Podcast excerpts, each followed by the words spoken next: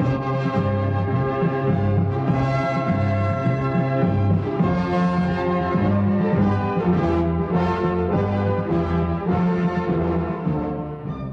là tiếng nói Việt Nam phát thanh từ Hà Nội, thủ đô nước Cộng hòa xã hội chủ nghĩa Việt Nam.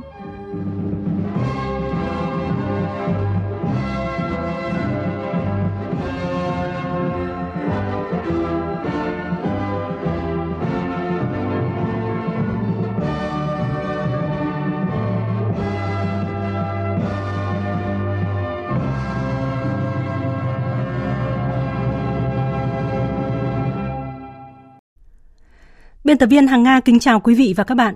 Mời quý vị và các bạn nghe chương trình Thời sự chiều của Đài Tiếng Nói Việt Nam với những nội dung chính sau đây.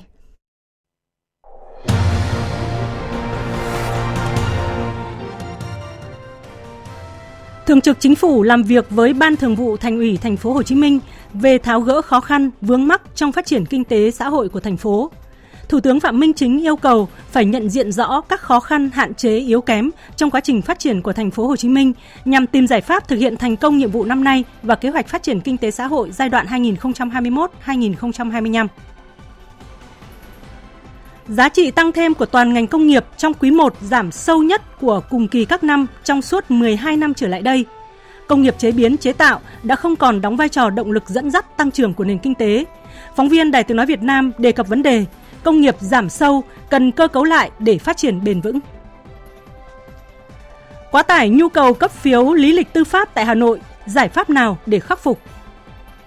Trong phần tin thế giới, tại hội nghị mùa xuân, Ngân hàng Thế giới và Quỹ tiền tệ quốc tế kêu gọi hàn gắn nền kinh tế toàn cầu trước thực trạng nhiều nền kinh tế lớn gia tăng các biện pháp trừng phạt trả đũa lẫn nhau, dẫn tới đứt gãy chuỗi cung ứng.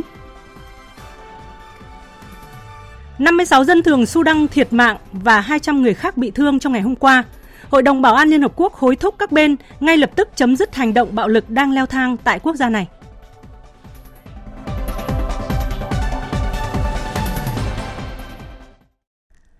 Bây giờ là nội dung chi tiết. Sáng nay tại thành phố Hồ Chí Minh, Ủy viên Bộ Chính trị, Thủ tướng Chính phủ Phạm Minh Chính chủ trì buổi làm việc với Thường trực Chính phủ chủ trì buổi làm việc của Thường trực Chính phủ với Ban Thường vụ Thành ủy Thành phố Hồ Chí Minh về tháo gỡ khó khăn, vướng mắc trong phát triển kinh tế xã hội của thành phố. Buổi làm việc nhằm đánh giá tình hình phát triển kinh tế xã hội quý 1, xử lý những kiến nghị và trao đổi về các giải pháp để thúc đẩy thành phố Hồ Chí Minh phát triển nhanh, bền vững, văn minh, hiện đại, xứng đáng là đầu tàu kinh tế, là trung tâm văn hóa xã hội của cả nước, hướng tới trở thành trung tâm kinh tế tài chính, dịch vụ, văn hóa, giáo dục, đào tạo, khoa học công nghệ và đổi mới sáng tạo của khu vực Đông Nam Á và châu Á, có năng lực cạnh tranh toàn cầu. Phóng viên Vũ Khuyên phản ánh. Báo cáo tại buổi làm việc, Chủ tịch Ủy ban nhân dân thành phố Hồ Chí Minh Phan Văn Mãi cho biết, trong quý 1 năm 2023, tổng sản phẩm trên địa bàn tăng trưởng dương ước tăng 0,7%, trong đó một số ngành có mức tăng trưởng khá như ngành dịch vụ lưu trú ăn uống tăng 24,24%. Cơ cấu kinh tế chuyển dịch theo hướng công nghiệp hóa, riêng công nghiệp và dịch vụ chiếm 86,3%. Thu ngân sách nhà nước đạt gần 125.000 tỷ đồng, đạt 26,6% dự toán năm. Tổng vốn đầu tư thực hiện khoảng gần 70.000 tỷ đồng, tăng 4,4% so với cùng kỳ. Trong đó, vốn FDI thực hiện tăng 19,4%. Ông Phan Văn Mãi cũng đã kiến nghị đến Chính phủ, Thủ tướng Chính phủ và lãnh đạo các bộ ngành nhiều vấn đề. Trong đó, kiến nghị về đề án ban hành nghị quyết của Quốc hội thay thế nghị quyết số 54 năm 2017 các dự án giao thông liên vùng, kiến nghị Bộ Giao thông Vận tải làm cơ quan chủ trì tổ chức thực hiện đầu tư mở rộng cao tốc thành phố Hồ Chí Minh Trung Lương. Kiến nghị chỉ đạo Bộ Giao thông Vận tải yêu cầu VEC đẩy nhanh tiến độ lập hồ sơ báo cáo nghiên cứu tiền khả thi dự án đầu tư nâng cấp mở rộng đoạn đường cao tốc thành phố Hồ Chí Minh Long Thành, đoạn từ vành đai 2 đến vành đai 3, nút giao cao tốc Biên Hòa Vũng Tàu kiến nghị xem xét bố trí kinh phí từ ngân sách trung ương để thực hiện đầu tư xây dựng đoạn tuyến kết nối đường vành đai 2 nút giao Gò Dưa đến đường vành đai 3 đồng bộ với đoạn tuyến đường dẫn đến địa bàn tỉnh Bình Dương và đường cao tốc thành phố Hồ Chí Minh Thủ Dầu Một Trơn Thành. Sau khi nghe ý kiến phát biểu của lãnh đạo các bộ ngành, kết luận buổi làm việc, thay mặt chính phủ, Thủ tướng biểu dương nỗ lực và kết quả đạt được của Đảng bộ, chính quyền, quân và dân thành phố Hồ Chí Minh đã góp phần vào thành tựu chung của cả nước Cùng với đó, Thủ tướng đã chỉ rõ những tồn tại hạn chế, khó khăn thách thức, trong đó nhấn mạnh tiềm năng lợi thế của thành phố chưa được khai thác hiệu quả. Tổng sản phẩm trên địa bàn quý 1 năm 2023 tăng thấp đạt 0,7%, kéo theo chỉ số tăng trưởng kinh tế của cả nước xuống thấp đạt 3,32%. Nhiều ngành có mức độ lan tỏa cao đang giảm sâu như giá trị tăng thêm ngành xây dựng giảm 20%, hoạt động kinh doanh bất động sản giảm 16,2%, có thể ảnh hưởng đến các tỉnh, thành phố khác. Trong thời gian tới, Thủ tướng yêu cầu tiếp tục quán triệt cụ thể hóa nghị quyết đại hội 13 của Đảng, các nghị quyết kết luận của Bộ Chính trị về phát triển vùng Đông Nam Bộ, thành phố Hồ Chí Minh, kế hoạch 5 năm, chiến lược 10 năm và nghị quyết đại hội Đảng bộ thành phố lần thứ 11 bám sát đường lối chính sách của Đảng, Nhà nước và sự lãnh đạo chỉ đạo của Trung ương, Bộ Chính trị, Ban Bí thư, Quốc hội, Chính phủ, Thủ tướng Chính phủ. Tiếp tục theo dõi, nắm chắc cái tình hình trong nước, ngoài nước và tình hình của thành phố. Rồi chúng ta bình tĩnh, chắc chắn, chủ động, kịp thời, linh hoạt, hiệu quả để mà xử lý các cái vấn đề. Cả những cái nhiệm vụ thường xuyên, cả cái nhiệm vụ đột xuất và cả những vấn đề tồn động từ trước đến nay. Tập trung tháo gỡ khó khăn cho doanh nghiệp và người dân để thúc đẩy cái sản xuất kinh doanh, tạo cái công an việc làm, tạo cái sinh kế cho người dân. Mà cụ thể là tạo cái hành lang pháp lý để tạo cái điều kiện hấp thụ vốn của doanh nghiệp của người dân. Tháo gỡ khó khăn cho thị trường trái phiếu, tháo gỡ khó khăn cho bất động sản đối với từng dự án đối với từng doanh nghiệp bất động sản. Tháo gỡ khó khăn về các cái quy định về phòng cháy chữa cháy và tổ chức thực hiện đúng với tình hình, nó sát với thực tế, nó có tính khả thi và hiệu quả. Quy hoạch giao đất, định giá đất, tập trung chỉ đạo đẩy mạnh cái hiệu quả cái chương trình phục hồi kinh tế xã hội, kích cầu đầu tư, kích cầu tiêu dùng, rồi phong trào người Việt Nam dùng hàng Việt Nam và lấy cái đầu tư công thì dẫn dắt cái đầu tư tư và kích hoạt mọi cái nguồn lực của xã hội giải ngân cái đầu tư công mạnh mẽ hơn và đạt cái tiến độ chất lượng hơn. Cùng với đó, Thủ tướng yêu cầu tăng cường phân cấp phân quyền, cá thể hóa trách nhiệm người đứng đầu đi đôi với kiểm tra giám sát, kiểm soát quyền lực có biện pháp kiểm tra giám sát triển khai của từng cấp, xây dựng hệ thống cơ quan hành chính đoàn kết thống nhất cao, liêm chính dân chủ hành động, hiệu quả, lấy người dân doanh nghiệp làm trung tâm phục vụ. Về nhiệm vụ giải pháp trong thời gian tới, Thủ tướng nhấn mạnh sớm hoàn thiện và trình Quốc hội ban hành nghị quyết mới về thí điểm cơ chế chính sách đặc thù phát triển thành phố Hồ Chí Minh. Chủ động nắm bắt tình hình, không để bị động bất ngờ, nâng cao năng lực dự báo những tác động ảnh hưởng đến phát triển kinh tế xã hội thành phố giữ vững ổn định kinh tế vĩ mô thành phố, phát huy vai trò đầu tàu kinh tế của cả nước, triển khai đồng bộ các giải pháp kích thích kinh tế, kích cầu đầu tư tiêu dùng. Đẩy mạnh, khẩn trương hoàn thành cái quy hoạch thành phố, cố gắng là chậm nhất trong năm nay.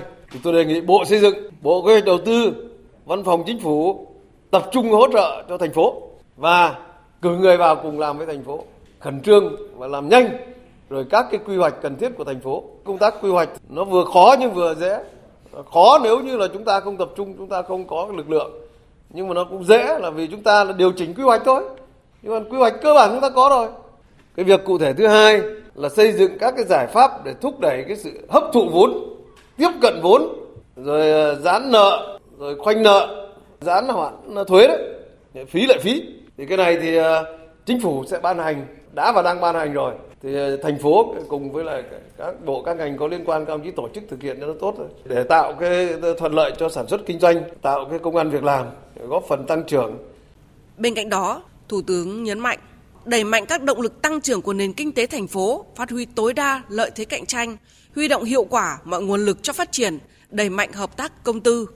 Nâng cao hiệu quả quản lý sử dụng và đẩy mạnh giải ngân vốn đầu tư công, chương trình phục hồi phát triển kinh tế xã hội. Đặc biệt, Thủ tướng chỉ đạo đẩy nhanh tiến độ triển khai thực hiện và tháo gỡ các khó khăn vướng mắc cho các dự án kết cấu hạ tầng kinh tế xã hội trọng điểm như nhà ga T3 Metro 1, đường vành đai 3 thành phố Hồ Chí Minh, dự án rạch xuyên tâm, nút giao An Phú, mở rộng quốc lộ 50. Văn phòng Chính phủ vừa có thông báo kết luận của Phó Thủ tướng Trần Hồng Hà tại buổi làm việc với tổ công tác của Thủ tướng Chính phủ về giải quyết tháo gỡ khó khăn vướng mắc trong triển khai thực hiện dự án bất động sản. Kết luận nêu rõ. Phó Thủ tướng yêu cầu tổ công tác cùng các bộ ngành địa phương cần tập trung quyết liệt triển khai chỉ đạo của chính phủ tại nghị quyết số 33 về một số giải pháp tháo gỡ và thúc đẩy thị trường bất động sản phát triển an toàn lành mạnh bền vững và chỉ đạo của Thủ tướng Chính phủ tại công văn số 178. Phó Thủ tướng giao các bộ xây dựng, tài nguyên và môi trường, kế hoạch và đầu tư, tài chính, phân nhóm theo nguyên tắc nhóm các vướng mắc đã có quy định của pháp luật nhưng do khâu thực thi tại địa phương, yêu cầu các bộ có văn bản hướng dẫn cụ thể trước ngày 25 tháng 4 này để các địa phương triển khai thực hiện. Nhóm các vướng mắc do các quy định của pháp luật cần chỉ rõ các điều khoản của thông tư, nghị định và các luật. Ủy ban Nhân dân các tỉnh, thành phố trực thuộc Trung ương tập trung quyết liệt chỉ đạo triển khai thực hiện các vướng mắc do khâu tổ chức thực hiện, thuộc thẩm quyền của Ủy ban Nhân dân cấp tỉnh như vấn đề đất công ích xen kẽ trong dự án, xác định giá đất. Trong trường hợp không lựa chọn được đơn vị tư vấn giá đất thì giao Sở Tài nguyên và Môi trường, Sở Tài chính, các chuyên gia tư vấn giá đất thực hiện việc xác định giá đất theo đúng quy định của pháp luật, chịu trách nhiệm trước Thủ tướng Chính phủ nếu để xảy ra chậm trễ, ảnh hưởng đến thu ngân sách nhà nước, chậm tiến độ thực hiện các dự án đầu tư chủ động làm việc trực tiếp với từng doanh nghiệp, từng dự án có vướng mắc để xác định rõ các nguyên nhân, kịp thời tháo gỡ ngay các khó khăn vướng mắc thuộc thẩm quyền. Tổng hợp các vướng mắc thuộc thẩm quyền của Thủ tướng Chính phủ, Chính phủ, Quốc hội, trong đó chỉ rõ các điều khoản của quy định văn bản là nguyên nhân các vướng mắc, gửi về tổ công tác trước ngày 25 tháng 4 tới để tổng hợp báo cáo Thủ tướng Chính phủ.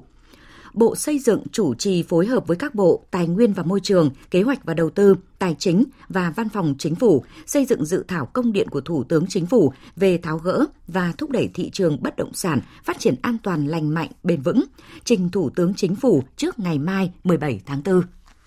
Thành phố Đà Nẵng vừa ra soát thu hồi 44 cơ sở nhà đất của các cơ quan, tổ chức, đơn vị không còn nhu cầu sử dụng sau khi sắp xếp lại. Phóng viên Thanh Hà thường trú tại miền Trung đưa tin. Hiện Ủy ban nhân dân thành phố Đà Nẵng đã giao Trung tâm khai thác quỹ đất tiến hành các thủ tục bán đấu giá, không để xảy ra sai phạm. 44 cơ sở nhà đất ở khu vực trung tâm thành phố được Ủy ban nhân dân thành phố Đà Nẵng chấp thuận xử lý, có tổng diện tích đất hơn 30.800 m2, tổng diện tích nhà hơn 14.600 m2. Ủy ban nhân dân thành phố Đà Nẵng sẽ thực hiện theo hình thức đấu giá. Việc đấu giá các cơ sở nhà đất công sản này, thành phố giao cho Trung tâm Khai thác Quỹ đất tiến hành. Trước khi tổ chức đấu giá sẽ thuê đơn vị tư vấn để xác định tất cả giá trị về nhà, giá trị sử dụng đất. Ông Nguyễn Văn Phụng, Giám đốc Sở Tài chính thành phố Đà Nẵng cho biết. Sau khi rà soát các cơ sở nhà đất để sắp xếp lại theo cái nghị định 167, Ủy ban các chấp nhận thuận xử lý 44 cơ sở nhà đất thì cái phương thức là tổ chức đấu giá cho nên không có trường hợp mà làm sai quy định giống như trước đây chúng ta đã sử dụng các cơ sở nhà đất, chuyển giao mà nó không đúng mục đích sử dụng và không đúng theo quy định của công luật. Ủy ban dân thành phố này giao cho trung tâm khai thác quỹ đất tiến hành tổ chức đấu giá. Trước khi chúng tổ chức đấu giá thì đơn vị tư vấn để xác định được tất cả những cái giá trị từ nhà và cái giá trị sử dụng đất, chứ không chuyển giao cho một cái cơ sở đơn vị nào hết. Quý 1 năm nay, tổng sản phẩm trên địa bàn tỉnh Bình Dương chỉ tăng 1,15% so với cùng kỳ năm ngoái. Sản xuất công nghiệp gặp nhiều khó khăn. Mặc dù doanh nghiệp đã chủ động thay đổi phương thức tiếp cận, giới thiệu sản phẩm, tìm kiếm khách hàng mới, nhưng số lượng đơn hàng và quy mô đơn hàng giảm mạnh. Không chỉ khó khăn từ bên ngoài, mà nội tại các doanh nghiệp ở Bình Dương cũng còn nhiều vướng mắc về thủ tục cấp giấy phép phòng cháy chữa cháy, nỗi lo di rời nhà máy, khó tiếp cận vốn vay – các yếu tố này đã kiềm hãm sự phát triển của doanh nghiệp, kéo theo sự sụt giảm mạnh về các chỉ tiêu kinh tế tại thủ phủ công nghiệp này. Để gỡ khó cho doanh nghiệp, lãnh đạo tỉnh Bình Dương cam kết sẽ soi từng đầu việc để tìm giải pháp. Phóng viên Thiên Lý phản ánh. Ngành gốm Bình Dương từng chiếm hơn 50% tổng kim ngạch xuất khẩu gốm sứ của cả nước. Thế nhưng sau 3 năm bị bào mòn bởi dịch Covid-19, rồi đình trệ sản xuất khi mất nhiều đơn hàng do chiến tranh, lạm phát, nên hiện gần 100 công ty gốm sứ ở Bình Dương gần như kiệt sức. Trong khi chưa tìm được hướng đi mới thì các công ty này lại thêm lo lắng về lộ trình di dời nhà máy theo quyết định số 3210 của Ủy ban dân tỉnh Bình Dương. Thời hạn di dời đã sát nút nhưng lại chưa rõ các chế độ hỗ trợ.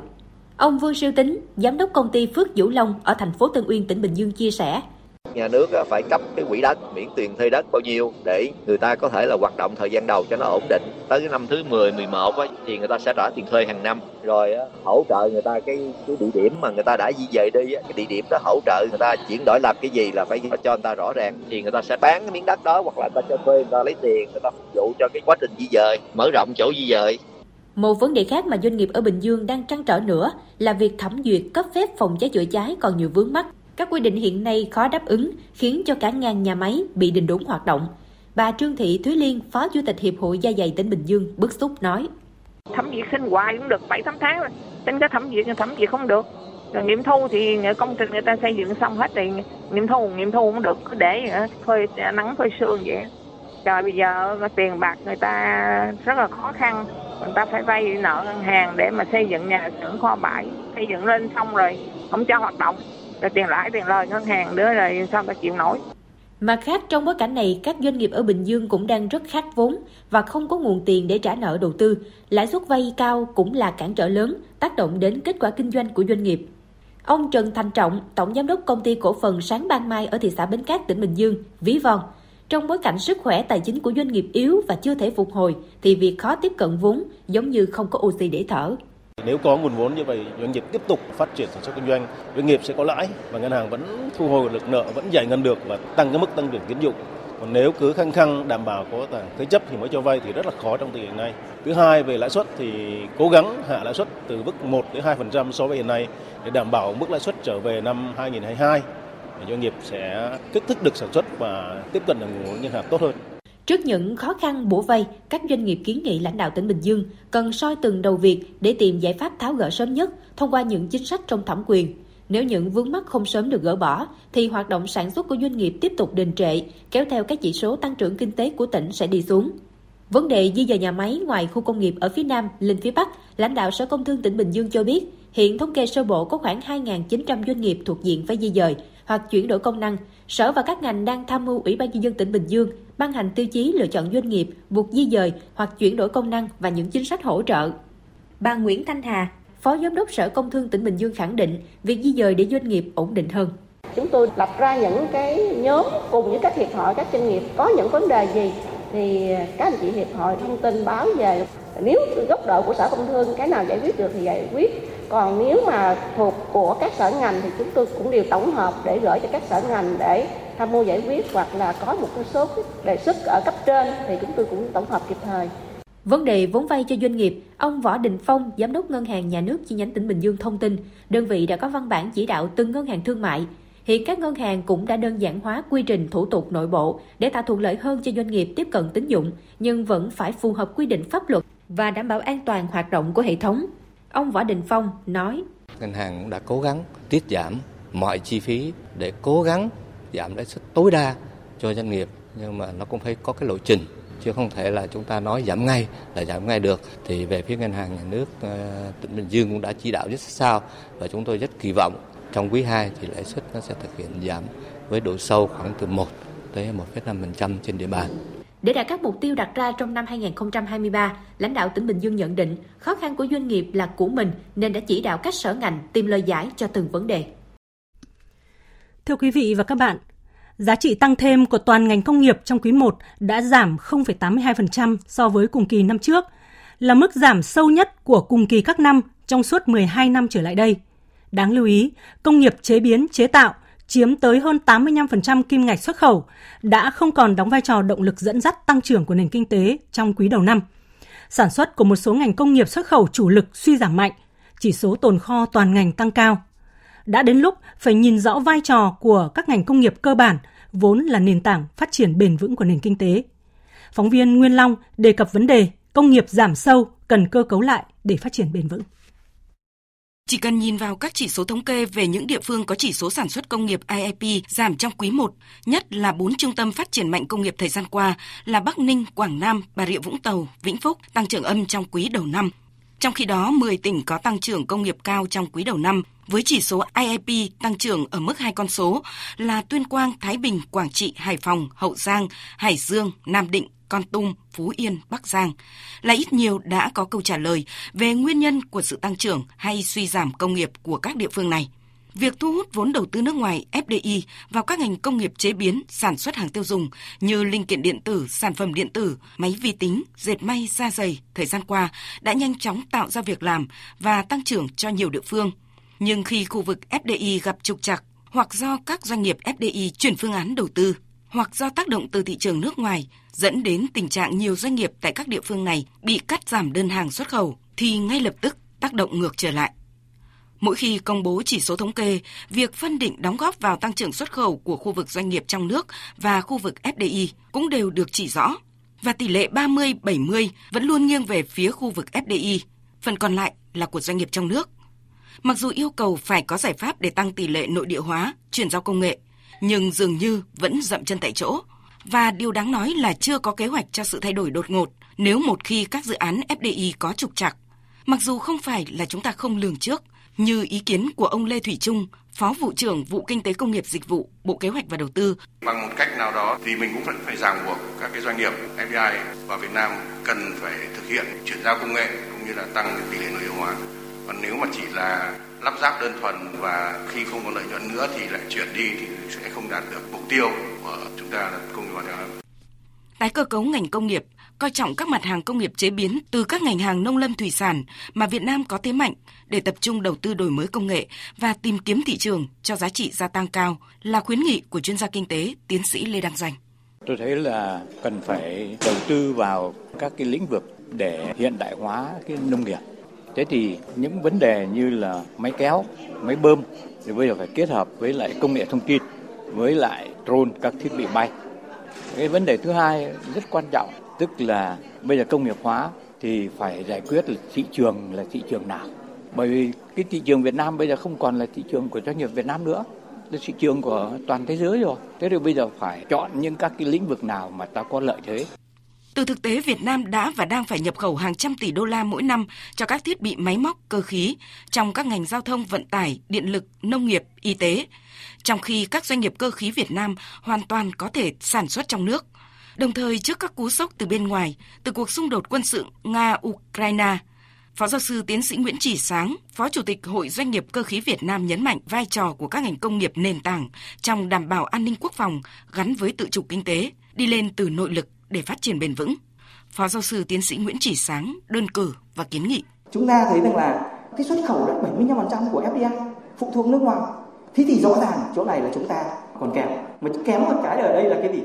Kém ở đây là những sản phẩm cơ khí hoàn chỉnh. Những cái sản phẩm cơ khí lớn như là điện gió, như là đường sắt cao tốc, như là đường sắt giao thông thành phố, như là thiết bị y tế, như là nhà máy bô xít, là chúng ta không có một cái quy hoạch, không có một cái chiến lược, một cái lộ trình để chúng ta làm chủ những thiết bị ấy. Ví dụ như cái ngành giao thông trước đây thì những cái cầu dây văng chúng ta nghĩ là chúng ta không thể thiết kế, không thể chế tạo được. Nhưng đến bây giờ công nghệ cao như thế chúng ta làm được hết thế thì tại sao cơ khí chúng ta lại không? Trong khi hàng mấy trăm tỷ, cái thị trường cơ khí chúng ta để vào tay nước ngoài. Thì tôi chỉ kiến nghị là trong thời gian tới, chúng ta làm sao mà lấy cái 400 tỷ, cái thị trường cơ khí là cái nguồn động lực, là cái nguồn tài nguyên. Chúng ta phải xác định là tài nguyên để phát triển nền kinh tế đất nước và phát triển cái ngành cơ khí. Và muốn như thế thì khi mà phát triển những cái chương trình về điện lực, về giao thông các thứ, chúng ta phải có một cái chiến lược về nội địa hóa thiết bị và cái ấy sẽ phải trong chừng mực đó phải luật hóa. Rõ ràng việc suy giảm công nghiệp trong quý đầu năm đã tác động mạnh tới phát triển chung của ngành cũng như toàn bộ nền kinh tế nếu không có sự cải thiện trong thời gian tới. Ông Nguyễn Ngọc Thành, Phó Cục trưởng Cục Công nghiệp Bộ Công Thương nhìn nhận. Trong các phân ngành công nghiệp thì công nghiệp chế biến chế tạo đóng cái vai trò hết sức quan trọng và chủ đạo và tạo ra cái giá trị gia tăng lớn cho cái khu vực công nghiệp. Với cái tốc độ tăng trưởng giá trị công nghiệp cũng như đóng góp GDP hàng năm là rất lớn. Qua đó tác động lan tỏa tác động đến chất lượng tăng trưởng kinh tế. Phần lớn thì các lĩnh vực quan trọng của kinh tế đất nước trực tiếp hoặc gián tiếp đều phụ thuộc vào cái khu vực sản xuất và công nghiệp chế biến chế tạo cũng là một nguồn cung việc làm, dài hạn và thu nhập ổn định. Cơ quan quản lý nhà nước về lĩnh vực công nghiệp cũng khẳng định với vai trò là động lực dẫn dắt tăng trưởng của toàn bộ ngành công nghiệp nói riêng và nền kinh tế nói chung trong nhiều năm qua, việc công nghiệp chế biến chế tạo suy giảm trong quý 1 năm 2023 kéo theo sự suy giảm của tăng trưởng kinh tế vừa rồi là dấu hiệu cho thấy chúng ta cần khẩn trương có những chính sách, giải pháp kịp thời, hiệu quả để tìm kiếm thị trường cho sản phẩm công nghiệp. Qua đó giải phóng năng lực sản xuất trong nước, cải thiện tình hình tăng trưởng, nếu không có những giải pháp trong thời gian sớm nhất, chắc chắn chúng ta sẽ khó có thể đạt được những chỉ tiêu tăng trưởng mà chính phủ đã đề ra. Từ thực tế của 10 tỉnh được thống kê có tăng trưởng công nghiệp ở mức hai con số trong những tháng đầu năm nay, đều là những tỉnh đã và đang phát huy khá tốt tiềm năng từ nội lực của chính các địa phương này. Vì vậy, những khuyến nghị của các chuyên gia về phát huy các lợi thế của nông nghiệp để phát triển các ngành công nghiệp chế biến hàng hóa xuất khẩu, đồng thời coi trọng công nghiệp cơ khí nền tảng để cung cấp thiết bị xây dựng trong bối cảnh chúng ta đang đẩy mạnh xây dựng cơ sở hạ tầng, giao thông vận tải, điện lực, hiện đại hóa nông nghiệp nông thôn nhằm giảm phụ thuộc từ bên ngoài, chủ động trước các cú sốc từ bên ngoài, rất cần được xem xét một cách thấu đáo. Thời sự VOV nhanh, tin cậy, hấp dẫn.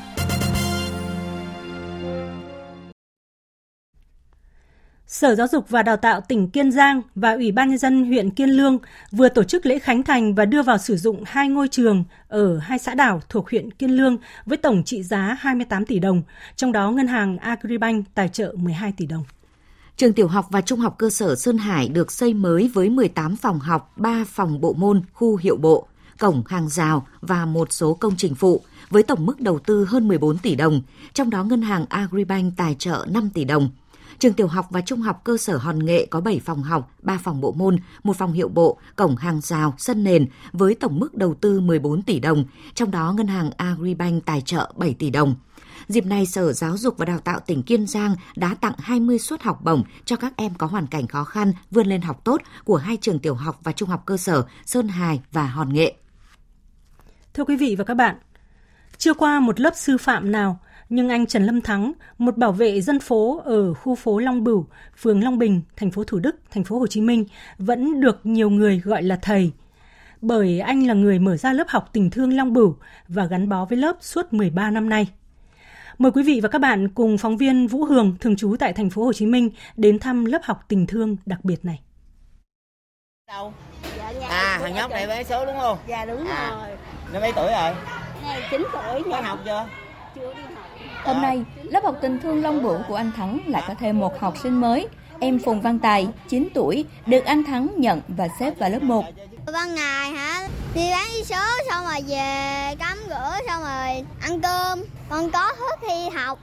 Chị Bảo Ngọc, mẹ của em Tài cũng không giấu nổi niềm vui vì con được nhận vào lớp học tình thương này. Chị Ngọc chia sẻ, con chị chưa được đến trường vì thiếu giấy tờ.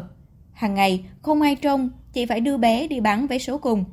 Nhiều người nhìn thấy cậu bé da ngăm đen đi theo mẹ suốt ngày mà không học hành gì nên đã giới thiệu chị đưa con đến lớp học này. Tối dắt lại học phổ cập để có gì qua hè nhưng dắt cho nó vô lớp 1 cho bên Long Bình. 9 tuổi rồi. Tới giờ chưa biết viết rồi, chưa biết học cái gì chứ. Mỗi em đến với lớp học của anh Thắng có một hoàn cảnh khác nhau, nhưng cùng chung đặc điểm là cha mẹ không có điều kiện cho con đến trường, là dân nhập cư này đây mai đó. 13 năm trước, khi làm công tác bảo vệ tổ dân phố, anh có dẹp loạn nhóm bạn trẻ 15-16 tuổi chuẩn bị đánh nhau. Khi đó cả nhóm được yêu cầu viết bản kiểm điểm, nhưng không em nào biết chữ. Anh Thắng trăn trở và đã đề xuất với đoàn phường để thành lập lớp học tình thương này. Anh cũng không ngại khó khăn để gõ cửa từng nhà, vận động cho các em đến lớp buổi tối. Từ lớp học ban đầu hơn 24 mét vuông với 30 học sinh, giờ đây khu vực này được mở rộng hơn với 3 phòng học, hơn 70 học sinh. Em nhỏ nhất là 8 tuổi, lớn nhất hơn 20 tuổi. Mỗi tối từ 18 giờ đến 20 giờ 30, thứ hai đến thứ sáu. Trong suốt hơn 13 năm qua, lớp học tình thương Long Bửu chưa ngừng sáng đèn. Thầy Thắng trở thành người thầy quyền lực của đám trẻ. Đã có nhiều thế hệ sinh viên, đoàn viên cùng anh Thắng tình nguyện đem đến cho trẻ em nghèo cơ hội được tiếp cận con chữ. Kiều Chinh, sinh viên năm nhất trường đại học FPT, tham gia hỗ trợ dạy học tại lớp học tình thương Long Bửu chia sẻ. Em muốn ờ, đóng góp một phần nào đó, một phần nhỏ của mình, công sức mình cũng như là những cái gì mình có thể làm cho các em nhỏ để các em có thể ờ, có một cái môi trường tốt học tập cũng như là ờ, về sau các em có thể trở nên tốt hơn. Nè, chữ này sai nè con, thấy không? Chứ giờ đâu có gì, thẳng xuống tự nhiên công Ban ngày đi làm bảo vệ tại công ty ở Biên Hòa, tối đến về nhà tắm rửa, ăn vội bữa tối rồi đạp xe qua lớp học. Ban đêm làm bảo vệ tổ dân phố. Bận rộn là thế, nhưng anh Thắng chưa bao giờ cảm thấy mệt. Được chứng kiến học sinh của mình tiến bộ từng ngày, biết đọc, biết viết, dù chỉ là những tiết học về tiếng Việt, toán. Đối với anh Thắng, đó là niềm vui để tiếp tục duy trì lớp học này. Mong muốn là mấy em ai cũng được đến trường, mấy em nhỏ nhỏ cứ được chăm lo nhiều. Đó là cảm thấy cái ước nguyện của mình đã thành hiện thực. Chứ mình không có mong muốn gì cao sang để học sinh nó ra trường ông này bà nọ không có. Rồi sau này được đi làm được rồi cống hiến lại cho xã hội là được. Và chính những lớp học như thế này đang nuôi những giấc mơ nhỏ của các em. Ước mơ của em là họa sĩ. Em vẽ, em thích vẽ. Con ước mơ làm youtuber. Con ước mơ làm cảnh sát, bóc trộm. À, à con ờ, muốn lớn lên con học giỏi. Con ờ, là có ờ, cái cúp đeo dây chuyền á là học giỏi. Đối với anh Trần Lâm Thắng, khi nào lớp học còn duy trì là khi đó vẫn còn nhiều em cần được giúp đỡ. Anh Thắng cũng như rất nhiều thầy cô tay ngang khác vẫn đang miệt mài với những lớp học xóa mù chữ giúp cho trẻ em nghèo ở nhiều nơi trong thành phố này. Và tôi gieo mầm xanh ấy cho cuộc đời. Nhẹ vùn tay và tiêu tưới lên cao vời.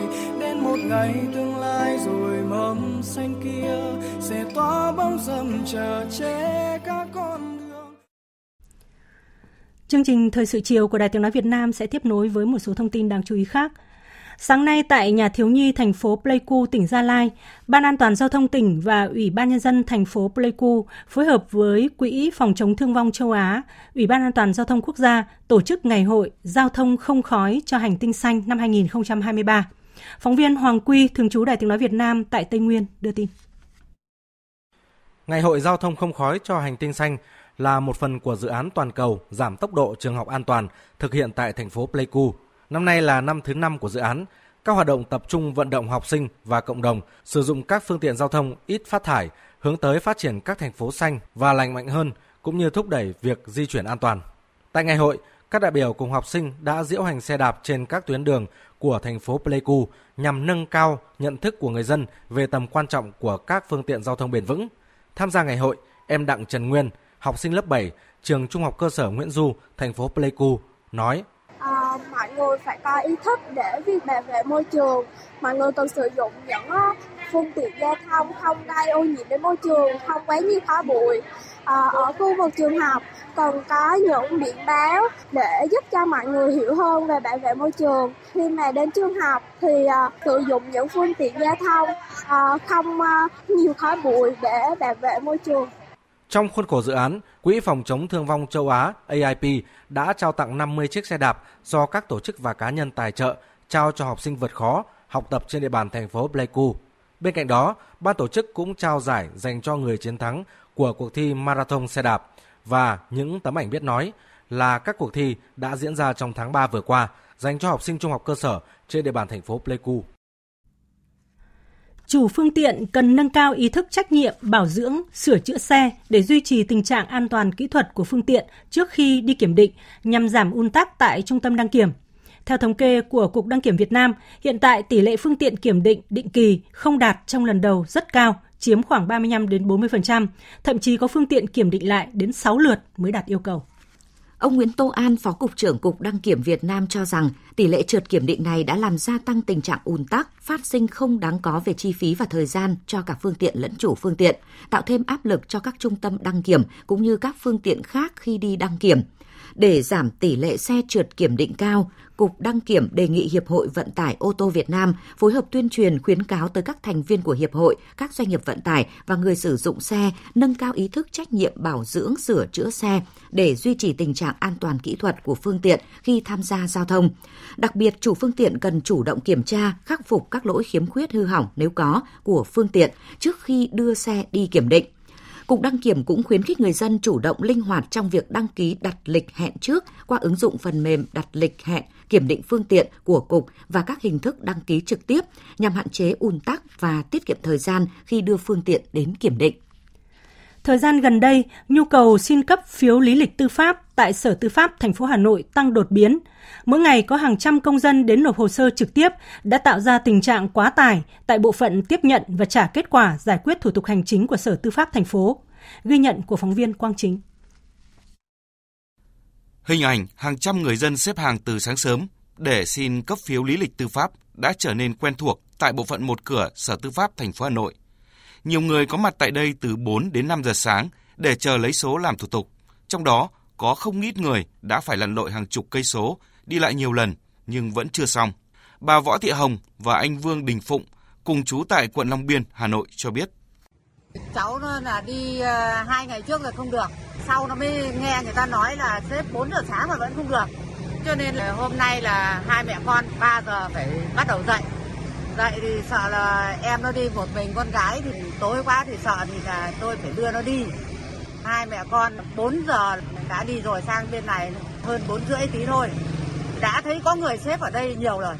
Hôm nay là ngày thứ ba rồi thì mong là sẽ đến lượt lấy được số tại vì rất nhiều người đến đây để xin ấy ngày trước thì còn có cấp ở xã phường ấy bây giờ thì tập trung hết vào một điểm như này, nó rất là lâu thế nên là phải đợi theo thứ tự đó em chắc là còn đến trăm chín nữa mới đến em theo Sở Tư pháp Hà Nội, nhu cầu xin cấp phiếu lý lịch tư pháp của người dân tăng đột biến do nhu cầu đi học, đi làm, xuất khẩu lao động tăng cao. Bởi đây là loại giấy tờ bắt buộc các cơ quan, tổ chức doanh nghiệp khi tiếp nhận hồ sơ yêu cầu công dân cung cấp. Khoảng 2 tuần gần đây, mỗi ngày bộ phận một cửa của Sở Tư pháp thành phố tiếp nhận và trả kết quả cho khoảng từ 500 đến 700 hồ sơ xin cấp phiếu lý lịch tư pháp bằng hình thức trực tiếp. Bên cạnh đó, mỗi ngày Sở còn tiếp nhận và giải quyết yêu cầu trong các lĩnh vực liên quan đến hành chính tư pháp, bổ trợ tư pháp như hộ tịch, quốc tịch, đấu giá tài sản, hòa giải thương mại, nuôi con nuôi, công chứng, luật sư, giám định tư pháp thừa phát lại.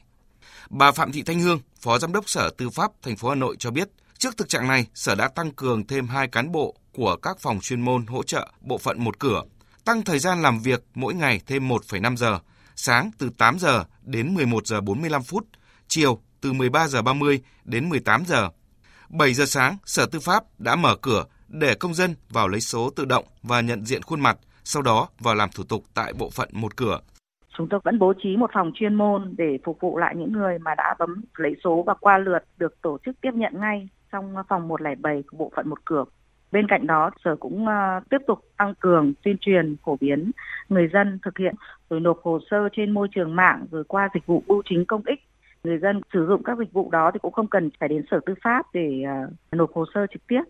Những giải pháp mà Sở Tư pháp Hà Nội đã và đang triển khai cũng chỉ mang tính tạm thời, nhưng về lâu về dài để giải quyết được tận gốc của vấn đề này, Bộ Tư pháp cũng cần nghiên cứu, ra soát ban hành các quy định về mục đích, yêu cầu sử dụng phiếu lý lịch tư pháp, tránh trường hợp cơ quan, đơn vị doanh nghiệp yêu cầu người dân làm phiếu lý lịch tư pháp trong trường hợp không cần thiết.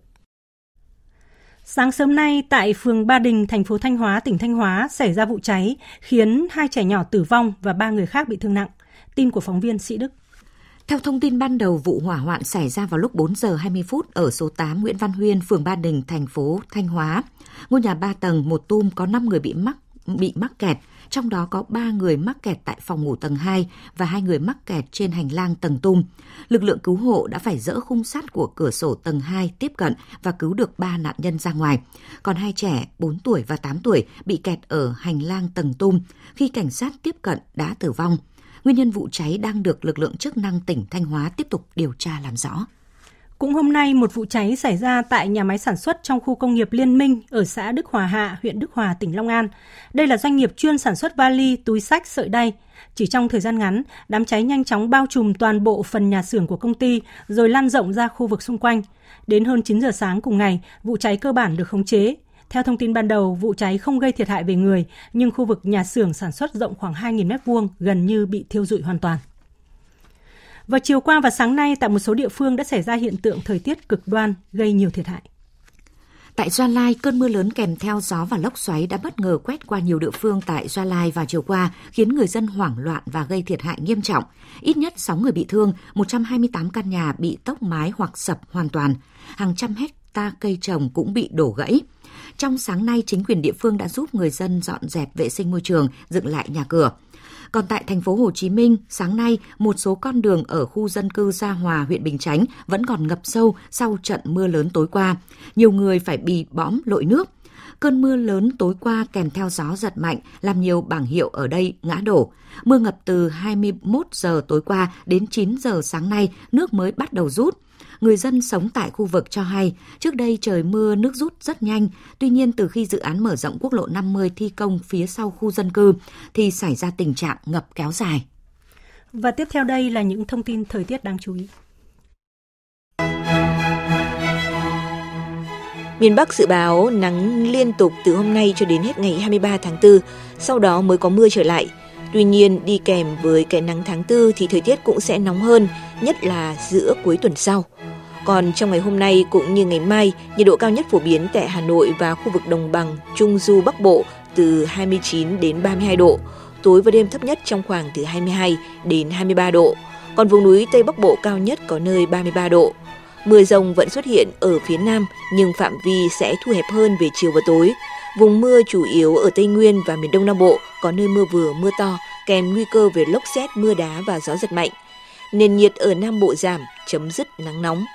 Cao nhất toàn khu vực phổ biến từ 31 đến 34 độ.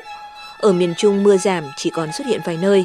Từ Thanh Hóa đến Thừa Thiên Huế chủ đạo là tạnh giáo nhiều mây, tối và đêm từ 22 đến 25 độ, sang ngày mai cao nhất ở mức 27 đến 29 độ.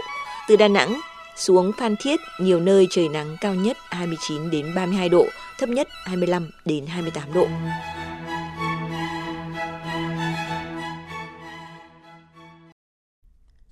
Chuyển sang phần tin quốc tế. Nền kinh tế toàn cầu đang dạn nứt và cần được hàn gắn lại. Đây là chủ đề lớn bao trùm hội nghị mùa xuân của Quỹ tiền tệ quốc tế và Ngân hàng Thế giới diễn ra tại thủ đô Washington của Mỹ. Các quan chức tài chính đã đưa ra những cảnh báo nghiêm trọng về sự xung đột ngày càng tăng trong thương mại và hợp tác. Biên tập viên Thu Hoài tổng hợp thông tin. Theo Phó Tổng Giám đốc Tổ chức Thương mại Thế giới Annabel Gonzalez, không quá lời khi nói rằng gần 3 thập kỷ sau khi Tổ chức Thương mại Thế giới ra đời, hệ thống thương mại dựa trên các quy tắc đang ở ngã ba đường. Cuộc xung đột tại Ukraine đã gây ra sự gián đoạn lớn trong thương mại toàn cầu. Căng thẳng Mỹ-Trung đang gia tăng, trong khi những tranh cãi ngày một sâu sắc giữa Mỹ và Liên minh châu Âu về các ngành năng lượng sạch. IMF đưa ra một chi phí hữu hình đối với những dạn nứt ngày càng tăng, ước tính rằng thế giới có thể mất hàng nghìn tỷ đô la sản lượng kinh tế trong tương lai nếu bị chia cắt thành các khối địa chính trị cạnh tranh. Nhà kinh tế trưởng của IMF Pierre Olivier nhận định Chúng ta đang bước vào một giai đoạn khó khăn. Tăng trưởng kinh tế vẫn ở mức thấp so với các tiêu chuẩn lịch sử. Rủi ro tài chính gia tăng trong khi lạm phát vẫn chưa được kiềm chế một cách dứt khoát. Chính sách tiền tệ nên tiếp tục tập trung vào việc giảm lạm phát, nhưng cũng sẵn sàng điều chỉnh kịp thời phù hợp với các diễn biến tài chính. Phát biểu của Tổng thống Pháp Emmanuel Macron sau chuyến thăm Trung Quốc đã thổi bùng căng thẳng khi kêu gọi châu Âu trở thành cực thứ ba độc lập giữa Mỹ và Trung Quốc. Tại Washington, Bộ trưởng Tài chính Pháp Bruno Le Maire đã tìm cách làm dịu những tranh cãi liên quan tới phát biểu này. Theo ông, không có bất kỳ mâu thuẫn nào giữa quyết tâm của châu Âu độc lập hơn trong một số lĩnh vực chiến lược và sự hợp tác với Mỹ. Bộ trưởng Tài chính Mỹ Janet Yellen thì nhấn mạnh. Triển vọng kinh tế toàn cầu chắc chắn mạnh mẽ hơn, tươi sáng hơn so với lần cuối cùng chúng ta tổ chức các cuộc họp thường niên vào tháng 10 năm ngoái. Các dự báo tăng trưởng toàn cầu cao hơn so với thời điểm đó. Các dự báo lạm phát giảm dần, giá cả hàng hóa đã giảm bớt, những khó khăn trong chuỗi cung ứng đang được giải quyết. Trả lời phỏng vấn báo chí bên lề hội nghị, Bộ trưởng Tài chính Anh Jeremy Hunt cho rằng bài học lớn trong 100 năm qua là châu Âu và Mỹ có thể bảo vệ thành công nền dân chủ và tự do khi sát cánh cùng nhau. Trong khi đó, Tổng Giám đốc Tổ chức Thương mại Thế giới Okonjo Iweala nhấn mạnh thế giới không được phép quên rằng hội nhập thương mại đã giúp thế giới đạt được thành tích giảm nghèo đáng kể và cải thiện mức sống. Một hội nghị đáng chú ý khác là hội nghị bộ trưởng nhóm G7 đang diễn ra tại Nhật Bản – Tại hội nghị, các bộ trưởng khí hậu và năng lượng của G7, nhóm các nước công nghiệp phát triển hàng đầu thế giới, hôm nay nhất trí hợp tác với Nam bán cầu là các khu vực châu Mỹ Latin, châu Á, châu Phi và châu Đại Dương, cùng nhau hướng tới đạt được các mục tiêu về khí hậu, trong đó thống nhất đẩy nhanh quá trình chuyển đổi sang năng lượng sạch. Biên tập viên Phương Anh thông tin. Các bộ trưởng nhóm G7 đang tập trung tại thành phố Sapporo, phía Bắc Nhật Bản trong hai ngày, họp về chính sách khí hậu, năng lượng và môi trường. Các vấn đề về nguồn nhiên liệu tái tạo và an ninh năng lượng càng trở nên cấp bách hơn sau khi xung đột bùng phát tại Ukraine. Phát biểu tại một cuộc họp báo, Bộ trưởng Thương mại và Công nghiệp Nhật Bản Yasutoshi Nishimura cho biết, các nước G7 đã nhất trí tăng tốc phát triển năng lượng tái tạo và giảm tiêu thụ khí đốt. Có ba nội dung chính đã được nhất trí trong cuộc họp của các bộ trưởng G7. Thứ nhất, thực hiện các bước đi cụ thể hướng tới đạt được các mục tiêu chung dựa trên lộ trình đa dạng hóa. Thứ hai, hợp tác với Nam bán cầu. Thứ ba, quản lý rủi ro địa chính trị. Đây là ba nội dung cơ bản chúng tôi đã nhất trí. Theo hãng tin Reuters, các bộ trưởng G7 đã quyết định tán thành mục tiêu nhằm tăng đáng kể lượng điện do năng lượng tái tạo tạo ra. Các bộ trưởng G7 cũng đang xem xét những mục tiêu về tăng cường công suất điện mặt trời lên ít nhất 1 terawatt và công suất điện gió ngoài khơi lên mức 150 gigawatt vào năm 2030. Bên cạnh đó, sự kiện tại Sapporo cũng tập trung vào sự cần thiết phải hỗ trợ các quốc gia mới nổi cắt giảm lượng khí thải, bao gồm thông qua việc tài trợ trong những ngành công nghiệp, chẳng hạn như hóa chất, vận tải và thép. Hội đồng Bảo an Liên Hợp Quốc hôm nay bày tỏ quan ngại sâu sắc về các cuộc đụng độ quân sự đang leo thang giữa quân đội Sudan và lực lượng hỗ trợ nhanh, một lực lượng bán quân sự ở nước này, hối thúc các bên ngay lập tức chấm dứt hành động thù địch. Căng thẳng kéo dài suốt nhiều tháng qua tại Sudan đã leo thang đỉnh điểm. Lực lượng bán quân sự chính tại nước này hôm qua tuyên bố giành quyền kiểm soát một số khu vực trọng yếu tại thủ đô Khartoum, trong đó có phủ tổng thống, và ít nhất 56 dân thường đã thiệt mạng, gần 200 người khác bị thương. Biên tập viên Thu Hoài thông tin. Trong thông báo mới, lực lượng bán quân sự chính tại Sudan cho biết đã kiểm soát hơn 90% các địa điểm chiến lược ở thủ đô Khartoum, giành quyền kiểm soát hoàn toàn phủ tổng thống, tư dinh của tham mưu trưởng lực lượng quân đội cũng như các sân bay Khartoum và Meroe. Hãng tin Reuters của Anh dẫn các nguồn tin tại hiện trường cho biết, đấu súng dữ dội đã xảy ra ở nhiều nơi trên cả nước, làm dấy lên lo ngại bùng nổ xung đột trên diện rộng. Các đảng phái chính trị ở Sudan đã kêu gọi ngừng bắn và hối thúc cộng đồng quốc tế cũng như các nước trong khu vực có hành động khẩn cấp để ngăn các cuộc giao tranh giữa quân đội và nhóm bán quân sự. Theo cựu Thủ tướng Sudan Abdallah Hamdok, nước này đang phải đối mặt với nguy cơ bị chia cắt. Sudan đang phải đối mặt với nguy cơ bị chia cắt. Khi một viên đạn được bắn ra, nó sẽ không thể phân biệt được kẻ tấn công, kẻ bị tấn công và nạn nhân chính là người Sudan. Bạo lực phải chấm dứt ngay lập tức. Hãy để tiếng nói của lý trí quyết định. Người dân Sudan hãy luôn mạnh mẽ và là chất keo kết dính đoàn kết đất nước. Một giải pháp hòa bình vẫn nằm trong tầm tay. Tổng thư ký Liên Hợp Quốc Antonio Guterres kêu gọi các lực lượng vũ trang Sudan ngay lập tức chấm dứt các hoạt động thù địch.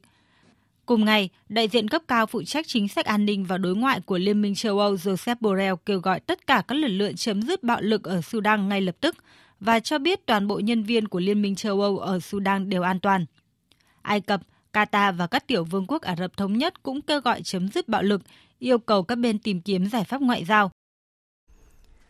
Theo tin của phóng viên Đài Tiếng Nói Việt Nam thường trú tại Thái Lan, các cơ quan chức năng ở tỉnh Songkhla đã thắt chặt an ninh tại các huyện Hạt Dài và Sa Đao sau khi xảy ra một loạt vụ đánh bom và xả súng dọc theo các tuyến đường sắt ở ba tỉnh biên giới phía nam của Thái Lan. Lo ngại tình trạng bất ổn có thể ảnh hưởng đến các khu du lịch, giới chức tỉnh Songkhla cũng đã tăng cường những biện pháp bảo đảm an ninh, đặc biệt là tại các khu kinh tế và du lịch ở hai huyện Sadao và Hạt Dài. Ít nhất có 16 người thiệt mạng và 9 người khác bị thương trong vụ hỏa hoạn nghiêm trọng xảy ra hôm qua, thiêu dụi một tòa trung cư ở Dubai, các tiểu vương quốc Ả Rập Thống Nhất. Theo các nhân chứng của vụ việc, khi xuất hiện tiếng nổ lớn, một số người đã cố gắng lao vào tòa nhà và tìm cách giải cứu những người có mặt ở đây, song vì khói quá dày đặc nên phải chờ sự hỗ trợ của lực lượng cứu hỏa.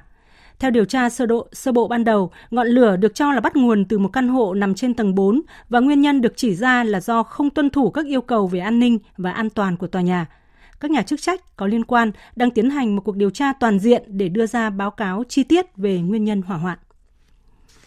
Số liệu của Liên Hợp Quốc cho thấy tính đến ngày 14 tháng 4 vừa qua, Ấn Độ đã vượt qua Trung Quốc để trở thành quốc gia đông dân nhất thế giới với dân số hơn 1 tỷ 425 triệu người. Biên tập viên Phương Anh thông tin. Liên Hợp Quốc cho biết với đà gia tăng dân số như hiện nay, Ấn Độ có thể trở thành ngôi nhà của 1,7 tỷ người vào năm 2064. Sự gia tăng dân số này sẽ mang đến những thuận lợi nhất định về lực lượng lao động cho quốc gia Nam Á. Song bên cạnh đó, chính phủ Ấn Độ cũng sẽ phải đối mặt với nhiều thách thức trong việc đảm bảo lương thực, chỗ ở cũng như điều kiện y tế và giáo dục cho gần 1,5 tỷ người. Theo ước tính, khoảng 800 triệu người dân nước này đang nhận trợ cấp từ chính phủ. Ấn Độ nơi một nửa dân số dưới 30 tuổi sẽ trở thành nền kinh tế lớn phát triển nhanh nhất thế giới trong những năm tới.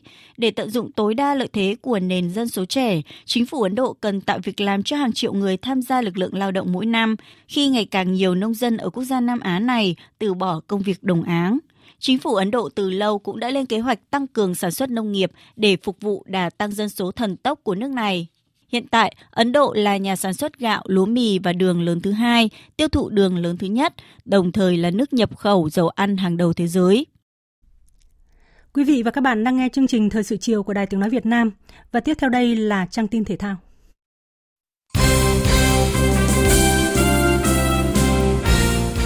Thưa quý vị và các bạn, sáng nay lãnh đạo Tổng cục Thể dục Thể thao đã gặp mặt động viên đội tuyển bóng đá nữ quốc gia trong buổi tập cuối cùng của đội tại Trung tâm Đào tạo bóng đá trẻ Việt Nam trước khi lên đường sang Nhật Bản tập huấn.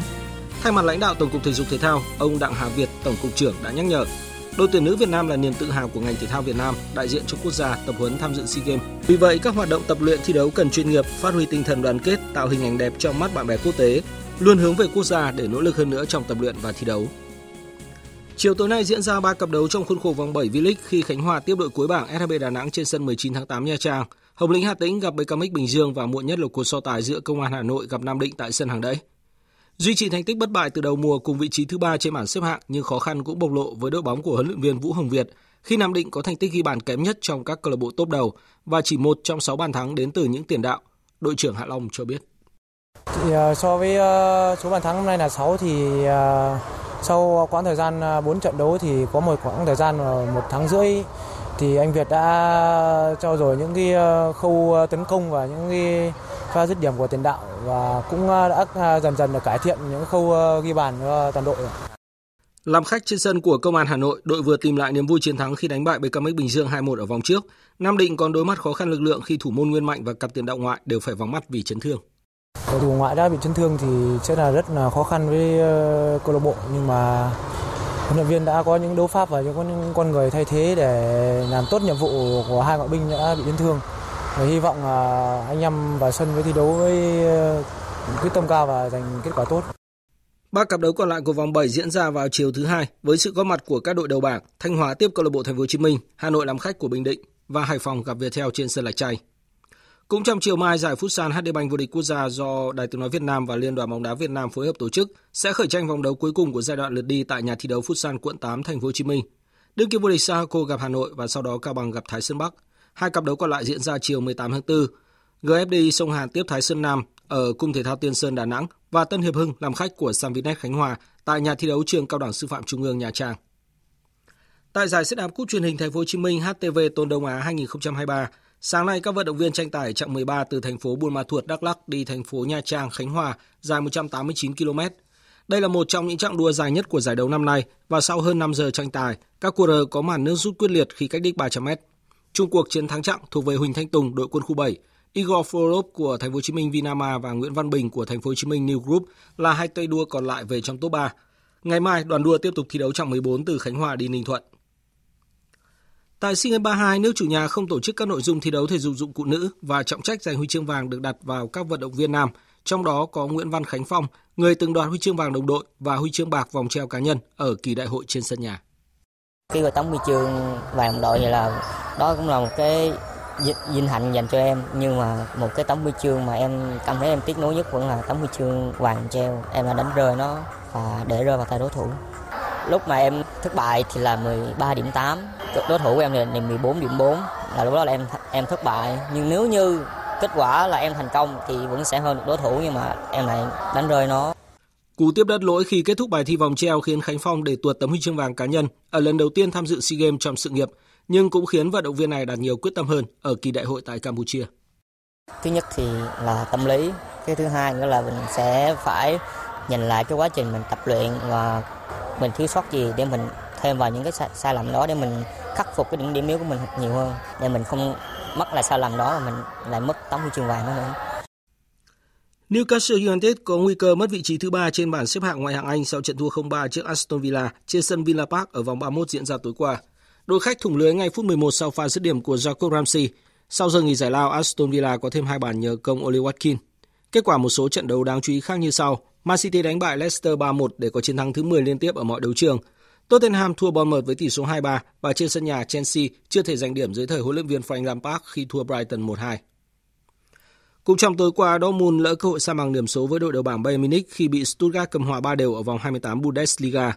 Trong khi đó, Bayern cũng không thể có chiến thắng, dù dẫn bàn trước Hoffenheim, nhưng kết thúc trận đấu với tỷ số chung cuộc một đều. Sau 28 trận đấu, Dortmund vẫn kém Bayern 2 điểm, khiến cuộc đua đến ngôi vô địch Bundesliga mùa này đang trở nên khó dự đoán. Dự báo thời tiết Phía Tây Bắc Bộ, chiều tối và đêm có mưa rào và rông vài nơi, ngày nắng, có nơi có nắng nóng, nhiệt độ từ 20 đến 32 độ. Phía Đông Bắc Bộ nhiều mây có mưa vài nơi, sáng sớm có sương mù nhẹ rải rác, trưa chiều giảm mây trời nắng, nhiệt độ từ 20 đến 30 độ. Khu vực từ Thanh Hóa đến Thừa Thiên Huế đêm có mưa vài nơi, sáng sớm có sương mù nhẹ rải rác, ngày nắng, riêng vùng núi phía Tây có nơi có nắng nóng, nhiệt độ từ 21 đến 31 độ. Khu vực từ Đà Nẵng đến Bình Thuận, chiều tối và đêm có mưa rào và rông vài nơi, ngày nắng, nhiệt độ từ 24 đến 33 độ. Tây Nguyên đêm có mưa rào và rông vài nơi, ngày nắng, chiều tối có mưa rào và rông rải rác, nhiệt độ từ 21 đến 33 độ. Nam Bộ đêm có mưa rào và rông vài nơi, ngày nắng, chiều tối có mưa rào và rông rải rác, nhiệt độ từ 23 đến 35 độ. Khu vực Hà Nội nhiều mây, có mưa vài nơi, sáng sớm có sương mù nhẹ rải rác, trưa chiều giảm mây, trời nắng, đêm trời lạnh, nhiệt độ từ 21 đến 31 độ. Dự báo thời tiết biển, Vịnh Bắc Bộ có mưa vài nơi, sáng sớm có sương mù và sương mù nhẹ rải rác, tầm nhìn xa trên 10 km giảm xuống dưới 1 km trong sương mù. Gió đông đến đông nam cấp 3 cấp 4. Vùng biển từ Quảng Trị đến Quảng Ngãi, từ Bình Định đến Ninh Thuận, từ Bình Thuận đến Cà Mau có mưa vài nơi, tầm nhìn xa trên 10 km, gió nhẹ. Vùng biển từ Cà Mau đến Kiên Giang và Vịnh Thái Lan có mưa rào rải rác và có nơi có rông. Trong mưa rông có khả năng xảy ra lốc xoáy và gió giật mạnh. Tầm nhìn xa trên 10 km, giảm xuống 4 đến 10 km trong mưa, gió nhẹ. Khu vực Bắc và Nam Biển Đông, khu vực quần đảo Hoàng Sa thuộc thành phố Đà Nẵng, khu vực quần đảo Trường Sa thuộc tỉnh Khánh Hòa có mưa vài nơi, tầm nhìn xa trên 10 km, gió nhẹ. Khu vực giữa Biển Đông không mưa, tầm nhìn xa trên 10 km, gió nhẹ. Tới đây chúng tôi xin kết thúc chương trình Thời sự chiều của Đài Tiếng Nói Việt Nam. Chương trình do các biên tập viên Hằng Nga, Thanh Trường biên soạn với sự tham gia thể hiện của phát thanh viên Phương Hằng, kỹ thuật viên Thủy Linh, chịu trách nhiệm nội dung Lê Hằng.